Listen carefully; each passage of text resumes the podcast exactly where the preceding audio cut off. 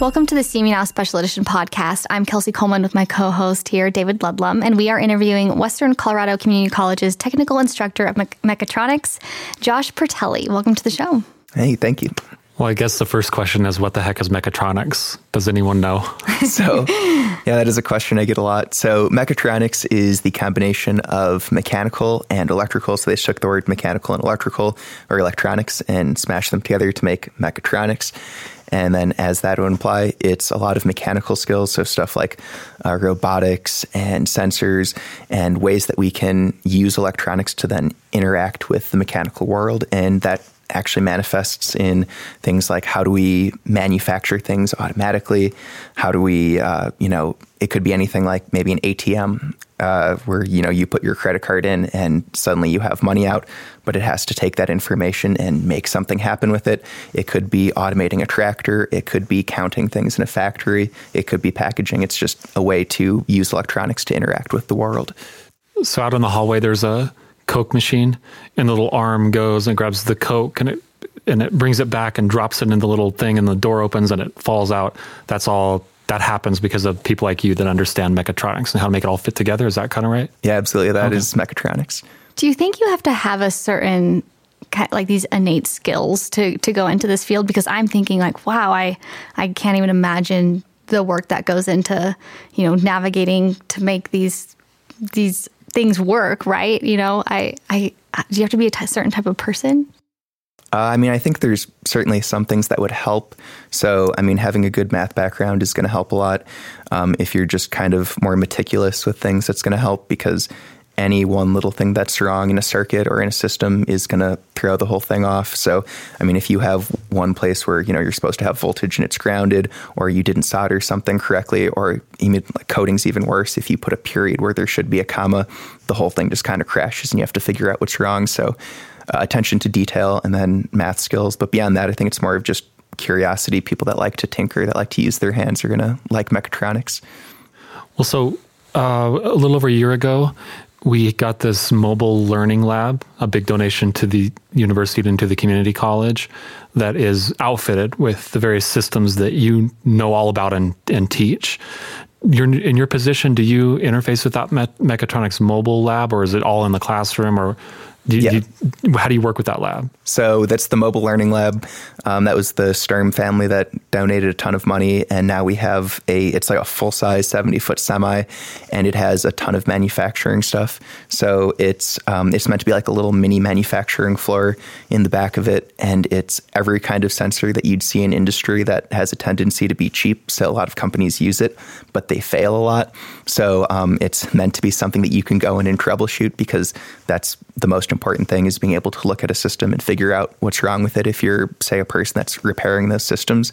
So um, we have these little ball valves, or actually not ball valves, they're spring valves, but valves where you put pressure in one side, you hit the spring, and then depending on that, air is going to come out or the top or the bottom of the other side and uh, we have a whole bunch of things that we'll check to see like you know is our block the right size? Is the hole oriented correctly? We have a robotic arm that comes down and picks it up and puts the actual valve stem in the middle of it and screws on our bolt and then a pressure regulator that checks to make sure you know is it actually functioning correctly.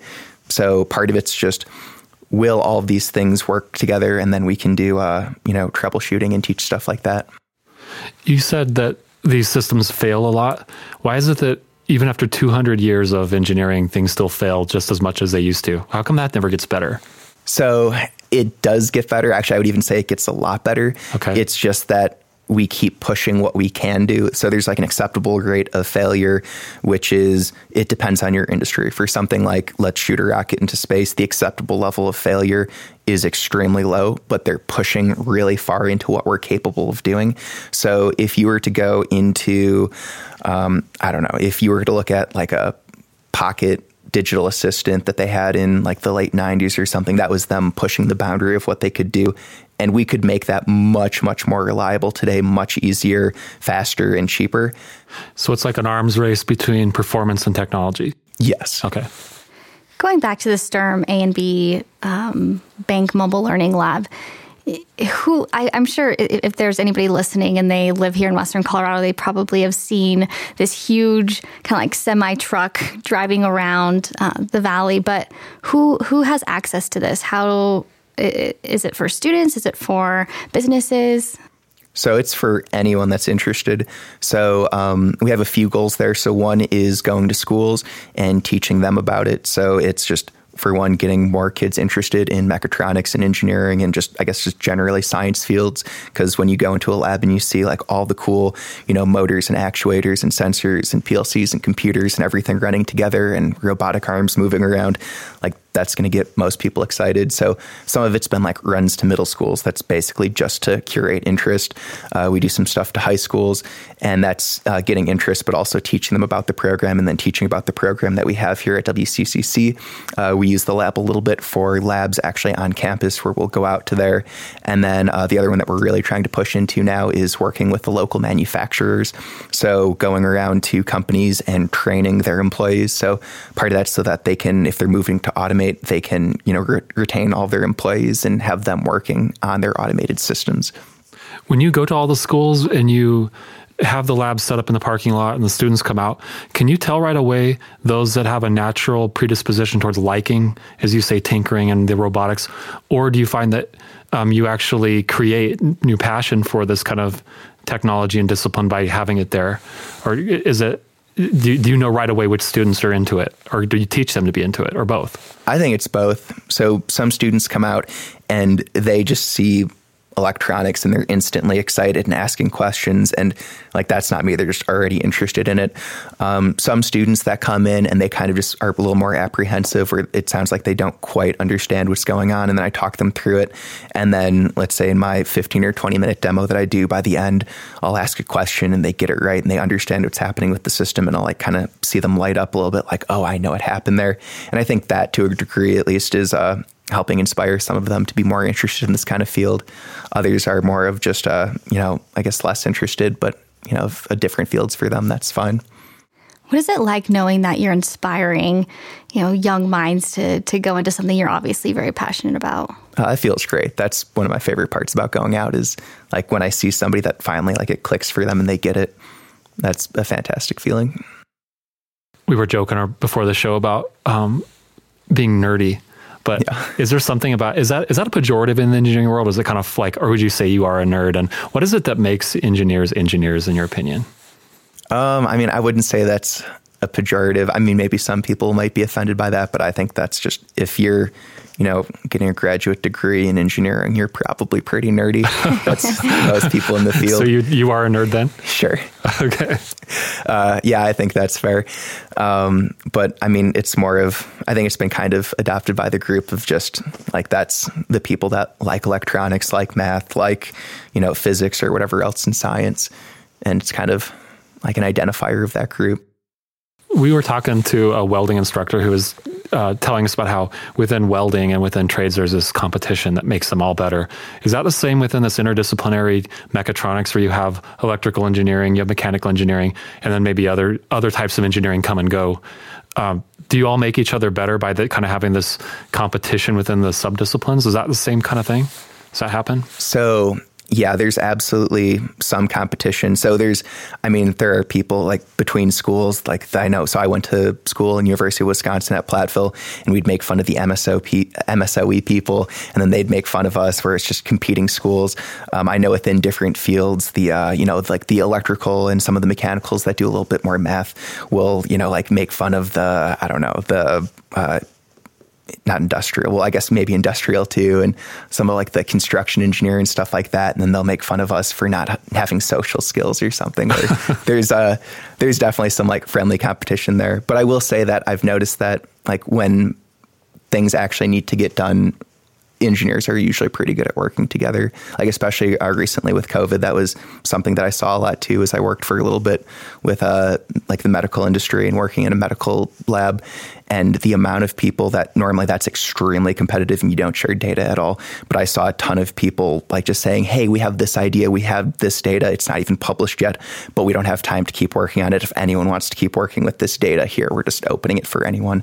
So I think seeing stuff like that when things really need to get done is cool too. That is really neat. That's kind of sense of community that's coming out. No. Uh, so I'm I'm I'm an English language person. I love writing.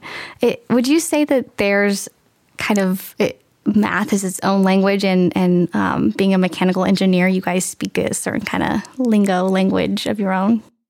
I mean, yeah, I could see that. I think, yeah, maybe a language, but it's anything in the world can be described by math. And I think if you're a person who's really into math, even just you know walking into the room here and seeing like I know that there's a certain resistance inside this microphone here, and then based on the voltage coming through, we're going to have a certain amount of amperage, and then that's going to go into your control board. And we've got an audio guy here that I'm sure knows something about the ways that you can distort, you know, like the actual signals, the vibrations that are coming in to give a more clear signal, and just everything from cleaning up data or cleaning an audio signal like all of that. There's equations that run all of it. Uh, another one where you see like similarities is uh, energy. So whether you're looking at an electrical signal or a vibration through, say, a metal beam or something, uh, the equations are almost identical. So dynamical systems is the mechanical version of how do we look at different vibrations in systems and how do we damp vibrations and how do we increase them or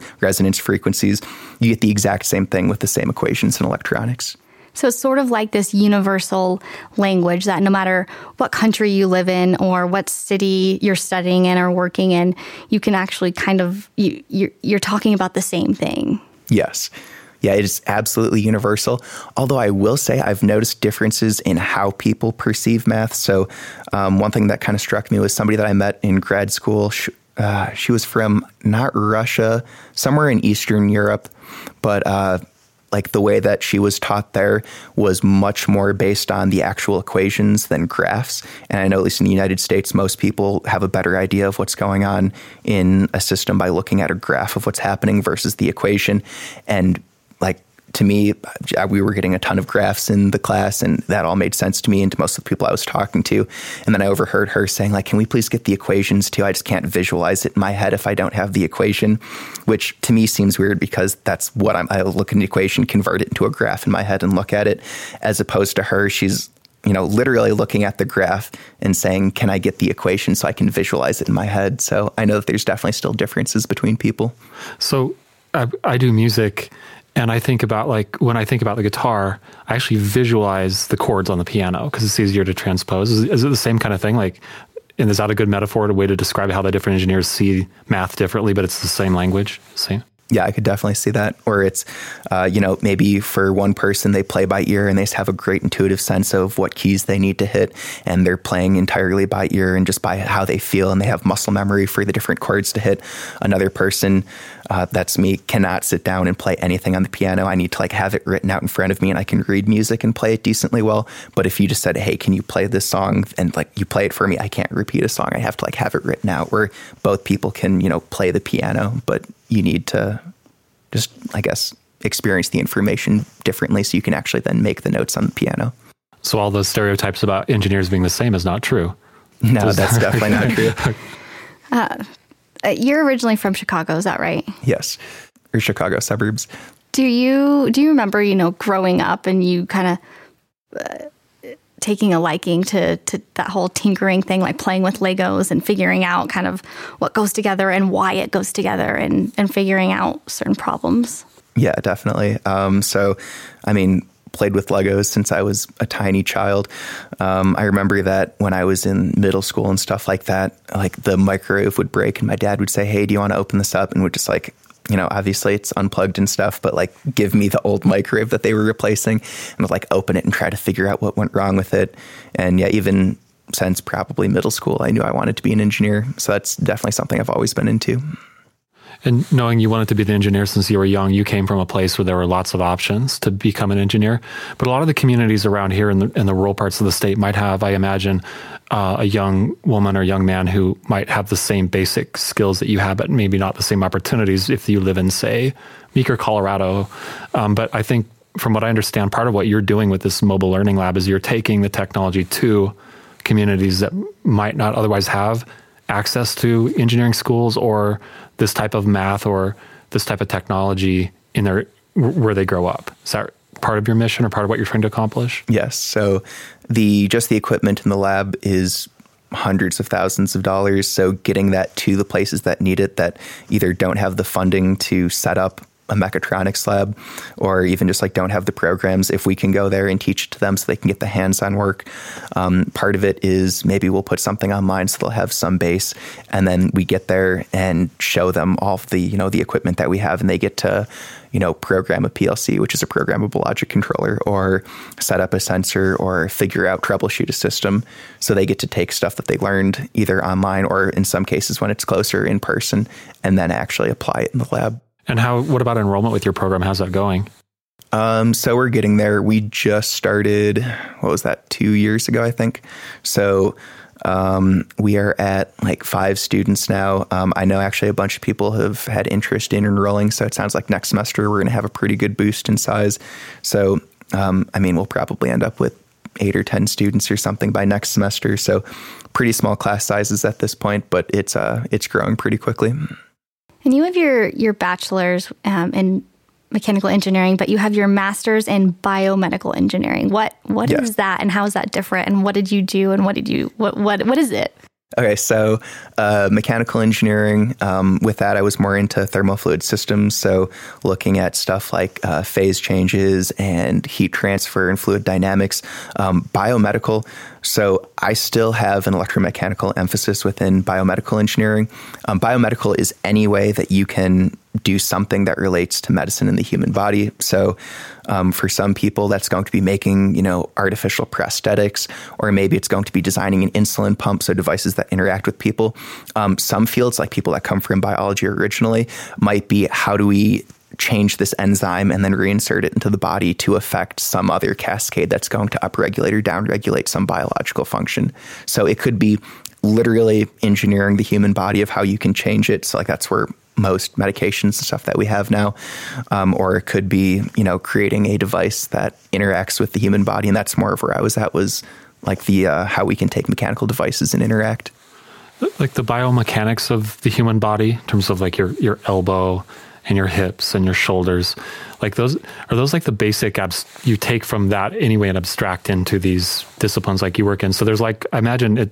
There's a lot of symmetry between the intuition we have about the biomechanics of the human body and mechanical engineering. They're like connected in a way, right? Yes. So, so, that's it's funny. That's actually one of the classes that I TA'd for was uh, human biomechanics, and it's literally just the exact same class that I took in regular mechanical engineering, my mechanics class, but in biomechanics, instead of having like you know a hinge on a door or something, it would be your elbow and your hmm. bones of your arm. So it is the exact same thing. The math is the same. It's just set up for the human body instead of for, you know, whatever devices you'd see in mechanical. So just for fun, if you're taking mechanical engineering going like way, way back to like you you see stick and you pick up stick and then stick is extension of arm and stick goes into termite mound. Like that that basic mechanical engineering is the same thing that drives the advanced engineering that you're doing today when you think about like in terms of the that biomedical stuff, right? Yeah. I mean, so you have it had to start somewhere and it was just how like you know sticking a stick in a termite mound. We need food. I have a tool that's going to go in and i'm going to get food out. And it's funny that's actually about where apes are at now or some great apes have been seen to do stuff like you know take a stick and put it in a termite mound. And then eventually it's well you know how can we make that a little better? Now we want to be able to throw it and it's a spear. Now we want to be able to put that on you know something else and we'll launch this spear and we'll call it a bow. Like you can have whatever you want and it's going to keep building and building um, all the way up to tomahawk missiles. yeah, there you go. Where it's uh, it's just how can we make these incremental increasements in whatever technology we have, and now it's turned into you know like there's uh, organoids. I'd say is about the peak of where we're at now, where they can uh, take cells from your body, extract them. They add a whole bunch of uh, enzymes and hormones to them and turn them into stem cells. And those are pluripotent stem cells. And then from those, you can create, uh, you basically force it into a certain form of cell. So you could make like a brain organoid. So you'd pull out cells from someone, make them into stem cells, make those stem cells into a brain. And then you'd have in a dish a tiny little, like, not fully formed, but like think the size of an M&M um, tiny little brain that has, you know, the nerves that you'd see in your brain and they can test, all right, well, what is this medication going to do? And I actually think that's probably going to be the future of medicine is having it personalized to each person where you can like test what interaction will this drug have based on the actual cells from that person. How interesting. that's crazy. Uh, you you obviously came here to Grand Junction for this position. What what drew you to Western Colorado Community College and and why the and why this role? So, uh, I mean, just for one, it's a really cool area. It's surrounded by, you know, biking, hiking, rock climbing, skiing, basically all the things that are fun to do outside. So, it's a really cool area. And then um, I already had a friend that had come out and became a professor at CMU who let me know that there's a position. I was like, okay, that sounds like it'll be pretty fun and applied. And I'm really glad I did that because it's been great teaching out here. We were talking to Professor Gall about uh, political science, and he was talking about how he takes it home with him because he, he gets home and he's watching, you know, I don't know, the weekend programmings or, or Crossfire or whatever. Do you do you ever get a break from being a nerd in the sense that when you're out on your mountain bike, you're still thinking in terms of mechanical engineering and how the bike could be better and how you could make this gear ratio perform better and how you could make the brakes more fluid and how the engineers that made that bike didn't know what they were doing. Like, do you ever get a break from oh, your yeah. always thinking about engineering in the world and stuff like that? Definitely. So, I mean, I always have a project going at home. Uh, my most recent one is I bought this is like I might have been off more than I could chew here, but I bought a mill to use at home and I'm trying to convert it into a CNC mill. So I'm trying to like make all of the parts into it and design an entire control system that'll talk to all the drivers, to talk to the motors, to then control what's supposed to just be a normal mill to make it into a computer controlled mill that'll like I could my goal for this is to have a uh, a 3D like object that I could make in software and then just export it to the mill and have it make whatever that device when you say is. Mill. What do you? Yeah, do we you don't mean? know what you're talking about. so, uh, now I work right next to the milling department. That's um. So a mill is like think like if you've ever used like a drill press where there's like a drill that comes down and can drill a hole in something. Oh, okay. It's that, but it does X, Y, and Z movement, and you can change out these in, instead of a drill, you'd have like an end mill. So it's basically just like a bit that's flat on the bottom, and you can have it just take off chunks of metal. So you know, like it depends on the mill. Like the one I have is for like aluminum and steel, but it would literally you'd put a chunk of metal in and clamp it down and then it comes down and carves out whatever part you want out of metal. And and you call this um, fun. Yes. Yes. I love the way you see the world. You see yeah. it so differently than i do. Like where you know you mentioned like we're sitting in the studio with all this audio equipment and i'm looking at this this microphone and i'm just thinking oh it's a microphone. And your brain is thinking about all everything that's happening inside the microphone. It's really really fun to talk to you right now do engineers um, get frustrated at that, at what Kelsey just described?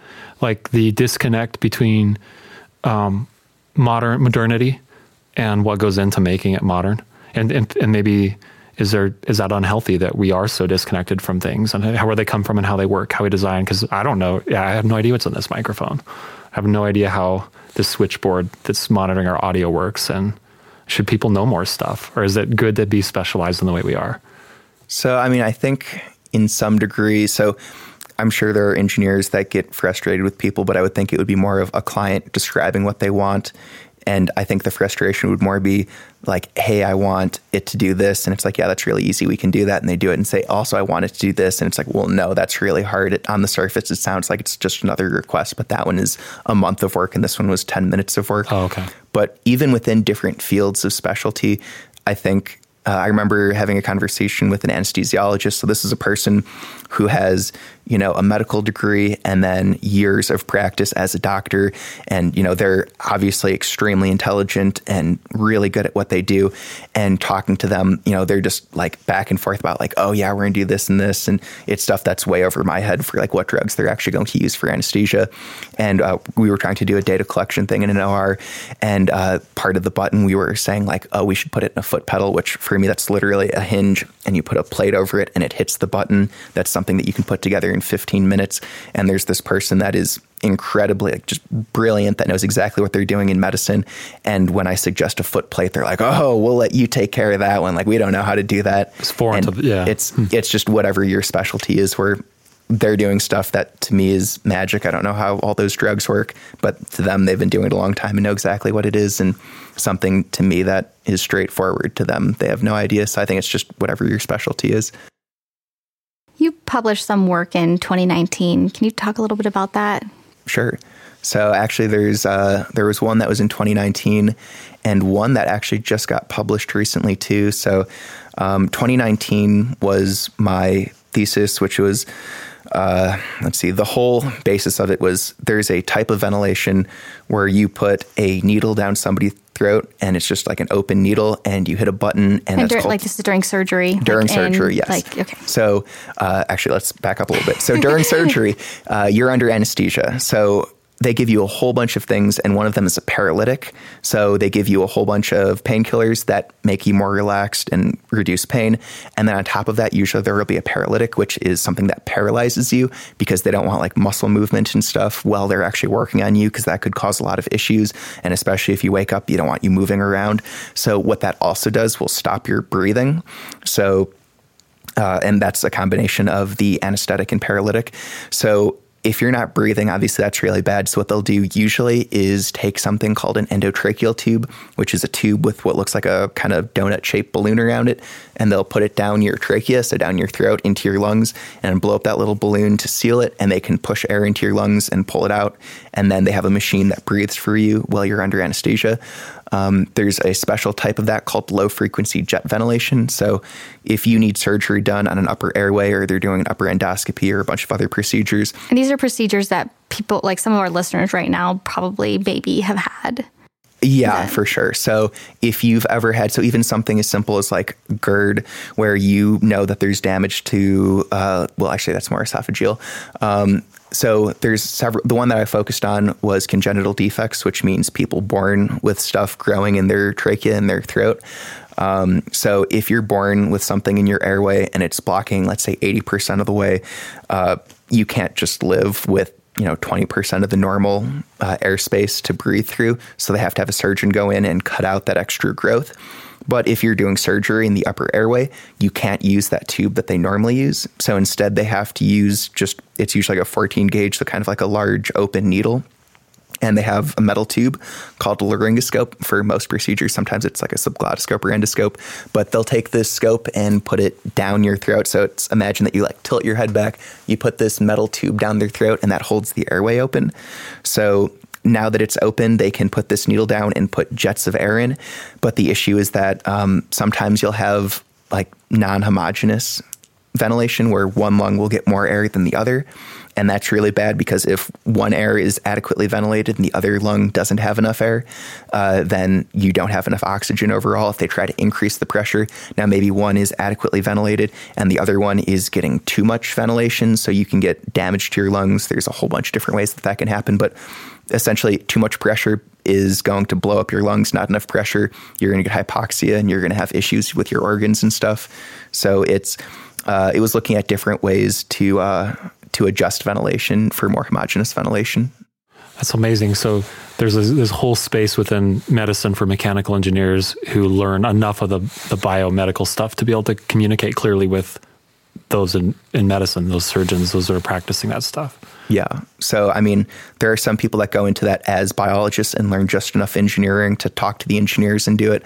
Um, I'm from the other end, and like I feel like I learned just enough biology to talk to these doctors. Where it's like I, you know, type biology and physiology and the classes like that that were required, and some like stem cell stuff. But it's uh, there's a lot going on there. Where I mean, there's a reason that doctors spend all those years in medical school because there is so much going on so you're to make sure I have this right.